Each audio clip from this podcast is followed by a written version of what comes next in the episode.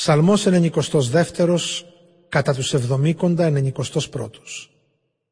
Ψαλμός Οδή για την ημέρα του Σαββάτου Είναι καλό να σε ξυμνούνε Κύριε και μουσική να παίζουν για σένα ύψιστε. Απ' το πρωί να διαλαλούν την ευσπλαχνία σου και την πιστότητά σου όλη τη νύχτα με λύρα και με όργανο δεκάχορδο, με άσματα και με κιθάρα. Με τα έργα σου χαρά μου έδωσες Κύριε θα γάλομαι για όσα έχεις φτιάξει.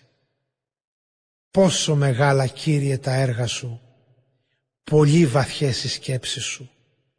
Ο άνθρωπος ο ανόητος δεν τις γνωρίζει και ο μωρός δεν τις αντιλαμβάνεται. Ψηλώνουν οι ασεβείς σαν το χορτάρι και ανθίζουν όλοι οι δράστες της παρανομίας, μα θα εξαφανιστούν για πάντα. Και εσύ ύψιστος μένεις στον αιώνα, Κύριε, κι όσο για τους εχθρούς σου, Κύριε, αυτοί όλοι θα καταστραφούν και θα διοσκορπιστούν όλοι τις ανομίας οι δράστες.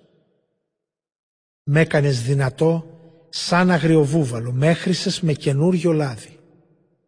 Τα μάτια μου βλέπουν την πτώση των εχθρών μου, της ανομίας τους δράστες θα ακούω που θα υποφέρουν αυτούς που εναντίον μου με μοχθηρία στραφήκαν.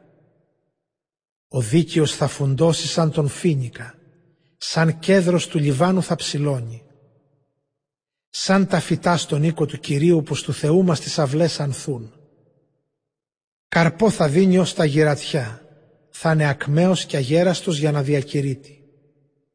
Ο Κύριος είναι δίκαιος, είναι το φρούριό μου και σε Αυτόν δεν βρίσκεται αδικία καμιά.